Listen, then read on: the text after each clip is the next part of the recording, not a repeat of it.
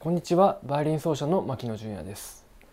日本とヨーロッパでモダンミュージックコンテンポラリーミュージックの演奏を中心に音楽活動をしております。この動画シリーズでは20世紀の音楽史と題して1900年から2000年までの音楽史をいくつかの回に分けて解説をしております。第5回目となる今回は1940年から1950年までを見ていきたいと思います。えー、これより前の時代の解説が見たい方は概要欄にリンクを貼っておきますのでよかったらチェックをしてみてください。それでは1940年からの10年間を具体的に見ていきましょう。1940年から1950年はこのような出来事が起こりました。こちらの年表をご覧ください。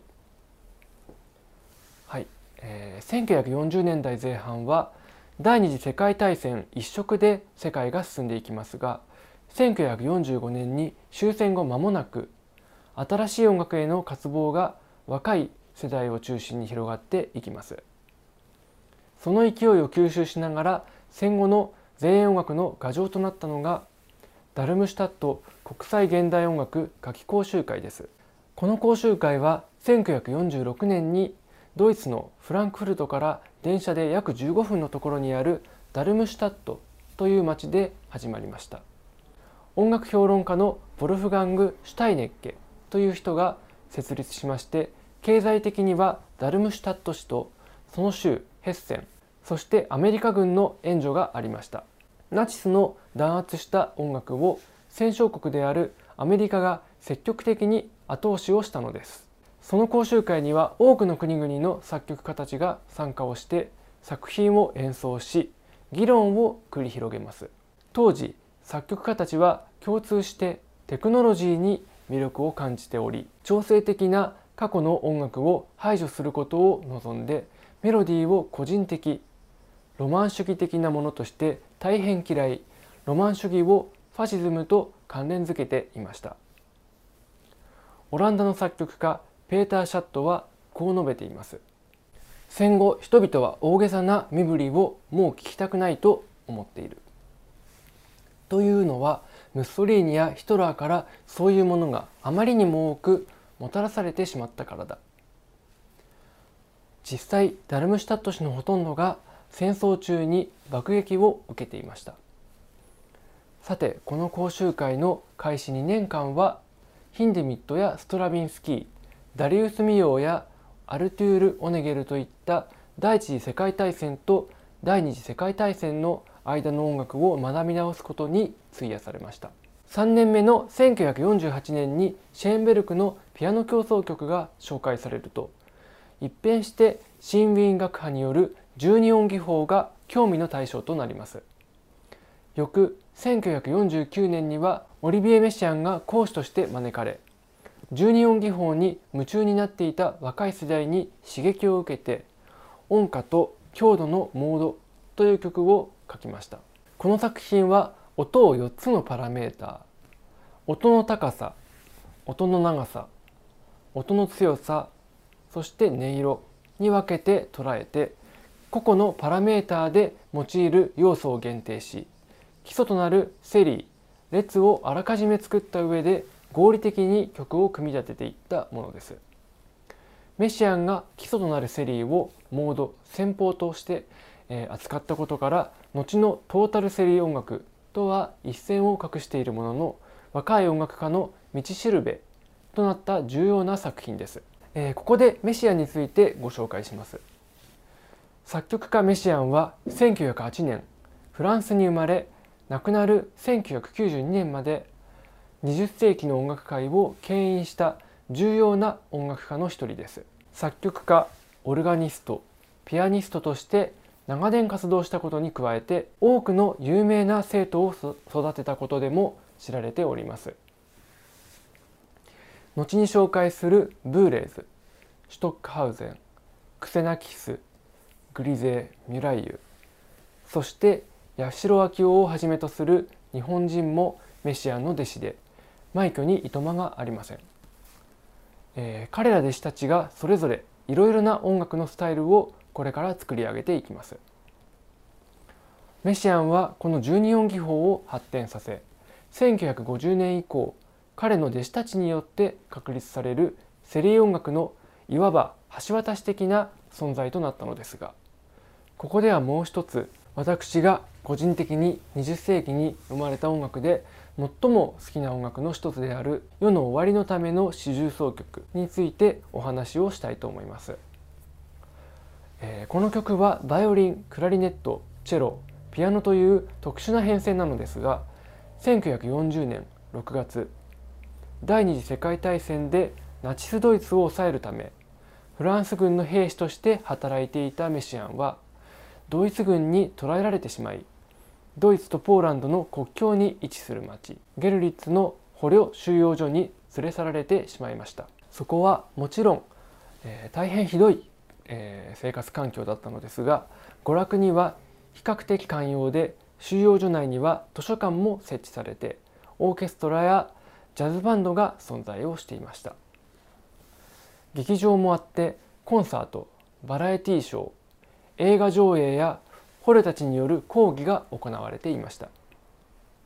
音楽家は捕虜の中でも比較的優遇されておりメシアンが有名な音楽家であることが、えー、みんなに知られるようになると捕虜の義務を免除されて作曲に集中できるよう、えー、別の塔に移されました。その収容所ではメシアンの他に音楽家がいてその音楽家が弾ける楽器がバイオリンチェロクラリネットでした。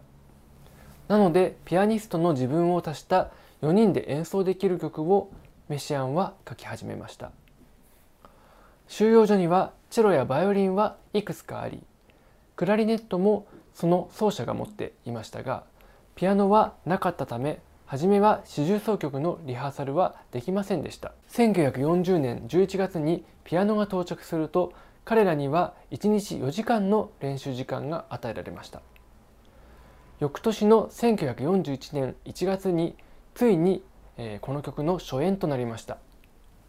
この曲は8楽章8個のエピソードから構成されます。8という数字はキリスト教の教えの天地創造の7日目の安息日が延長して普遍の平穏な8日目が訪れるということに由来されていると言われています、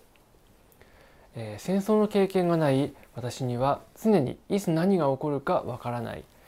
計り知れない恐怖と戦わなければならない。当時の状況がどのようなものだったかということは想像することすら、えー、難しいですがこの曲ほど生命の希望の光命の希望の光を感じる曲は個人的にはありません。この約120年前にはベートーベンが示した絶望から希望への世界、えー、ヘーゲルの弁証法的な世界とはまた違った世界を、えメシアンは私たちに示してくれているのだと思います。はいえー、概要欄に曲のリンクを貼っておきますので是非とも聴いてみてください。さあこのメシアンの一番弟子が先ほども名前を挙げたピエール・ブーレズです。彼は1926年にフランスで生まれて2016年に亡くなる直前まで働いた。文字通り現代音楽界の巨匠です。ブーレズについてはお話しすることが多すぎるためブーレズにフォーカスしたまた別の動画を作ってそこで詳しくお話をしていきたいと思います。ブーレズは1948年12音技法を駆使してピアノソナタ第2番を作曲しました。これは12音技法を使った作品のトップに君臨する代表的な作品です。ブーレズ自身はこの曲について古い諸々の形式を解体しシェーンベルク的音列外縁と決別しようとした作品と語っています。12音技法を基礎として各楽章で12音列が設定され基本となる音列は譜面上で冒頭に提示されています。しかしほとんどの箇所で音列が複雑に入り組んでいるため曲を分析することは大変難しくなっています。曲を理解するのに十分な知識が必要とされるのみならず演奏がとても困難な箇所も多く存在し20世紀のピアノ曲の中でも屈指の難曲とされています。このブーレーズの音楽に大変感銘を受けたのが前回の動画で20世紀の音楽史に最も大きな影響を与えた一人として紹介したアメリカの作曲家ジョン・ケージです。1940年代のアメリカはもちろん戦争中で多くの兵士が参戦し犠牲となりましたが攻撃されたのはハワイだけで本土が戦場とならなかったという点でヨーロッパとは状況が少し違っていました。加えてアメリカの経済力は凄まじいもので音楽活動もえー、1942年にはクリスマスソングの定番であるホワイトクリスマスが作られたりと意外にも盛んに行われていました、えー、そんな中着実に独自の音楽の道を歩んでいた刑事は1949年4月から9月までヨーロッパの音楽を知ろうとイタリアのミラノやフランスのパリなど数カ国を訪れました。特にパリではその街並みにも芸術にも感動してメシアンそしてブーレーズと出会いました。特にブーレーズの音楽に大変感銘を受けまたブーレーズもケージのプリペアドピアノのためのソナタとインターリュードに夢中になりました、えー、ここでの出会いからブーレーズはケージの音楽をヨーロッパにケージはブーレーズの音楽をアメリカに紹介して熱い交流が生まれてきます。ヨーロッパとアメリカを代表する彼らの交流により現代音楽界はさらなる展開をこれから見せていきます。さあ1945年を境に世界が一変するヨーロッパの1940年代。この時期のソ連そして日本はどのような感じだったでしょうか、えー、ソ連も1940年代前半は独ソ戦の真っ只中でした。第二次世界大戦その最中にはソビエトの英雄的精神を歌った作品が数多く書かれるとともに時代を背景とした深刻さや悲壮さといった音楽も書かれました、えー、ソ連を代表する作曲家セルゲイ・プロコフィエフのピアノソナタ第6番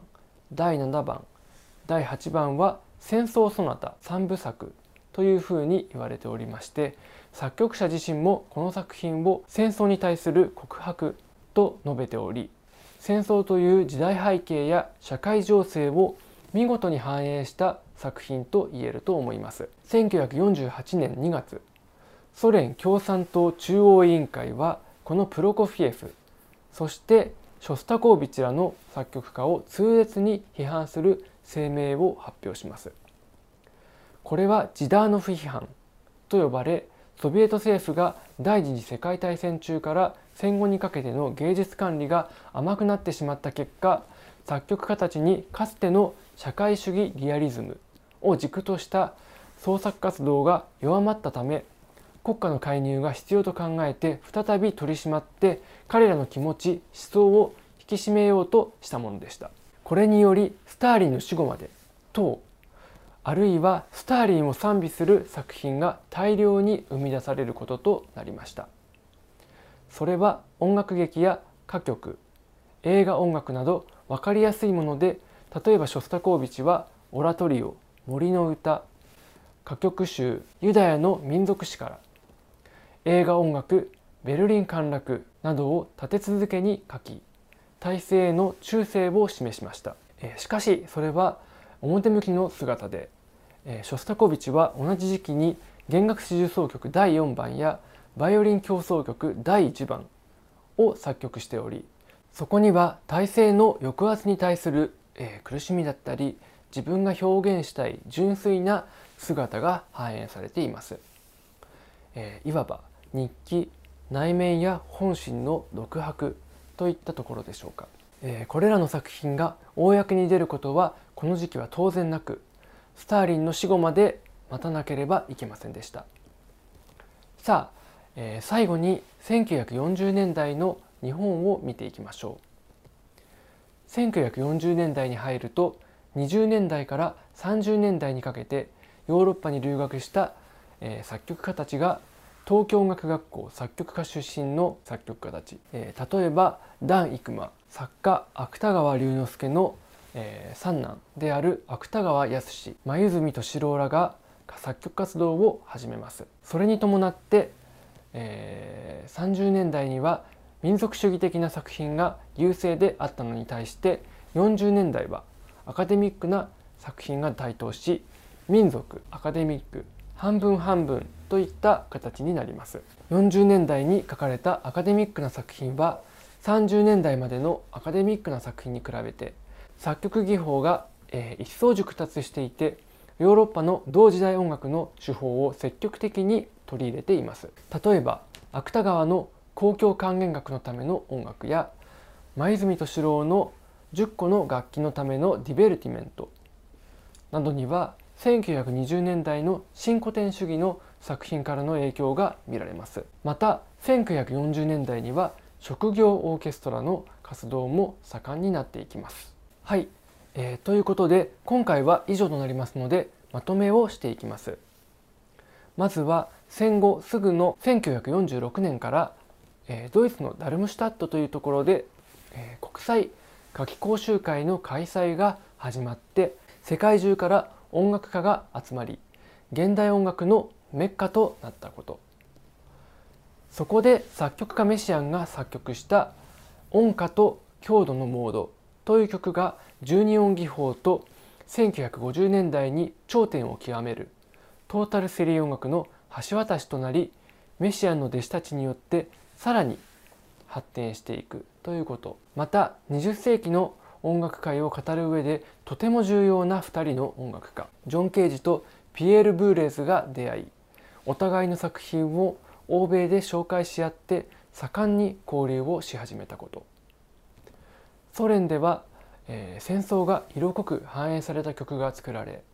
1948年には再びジダーノフ批判という文化の取り締まり政策が行われてショスタコービチやプロコフィエフらは体制のための作品を書かなければならないことと自分の内面で表現したいものとのジレンマで苦しんでしまったということ。日本では西洋からの作曲技法を使っての作品作りがより積極的に行われた1940年代だったということです。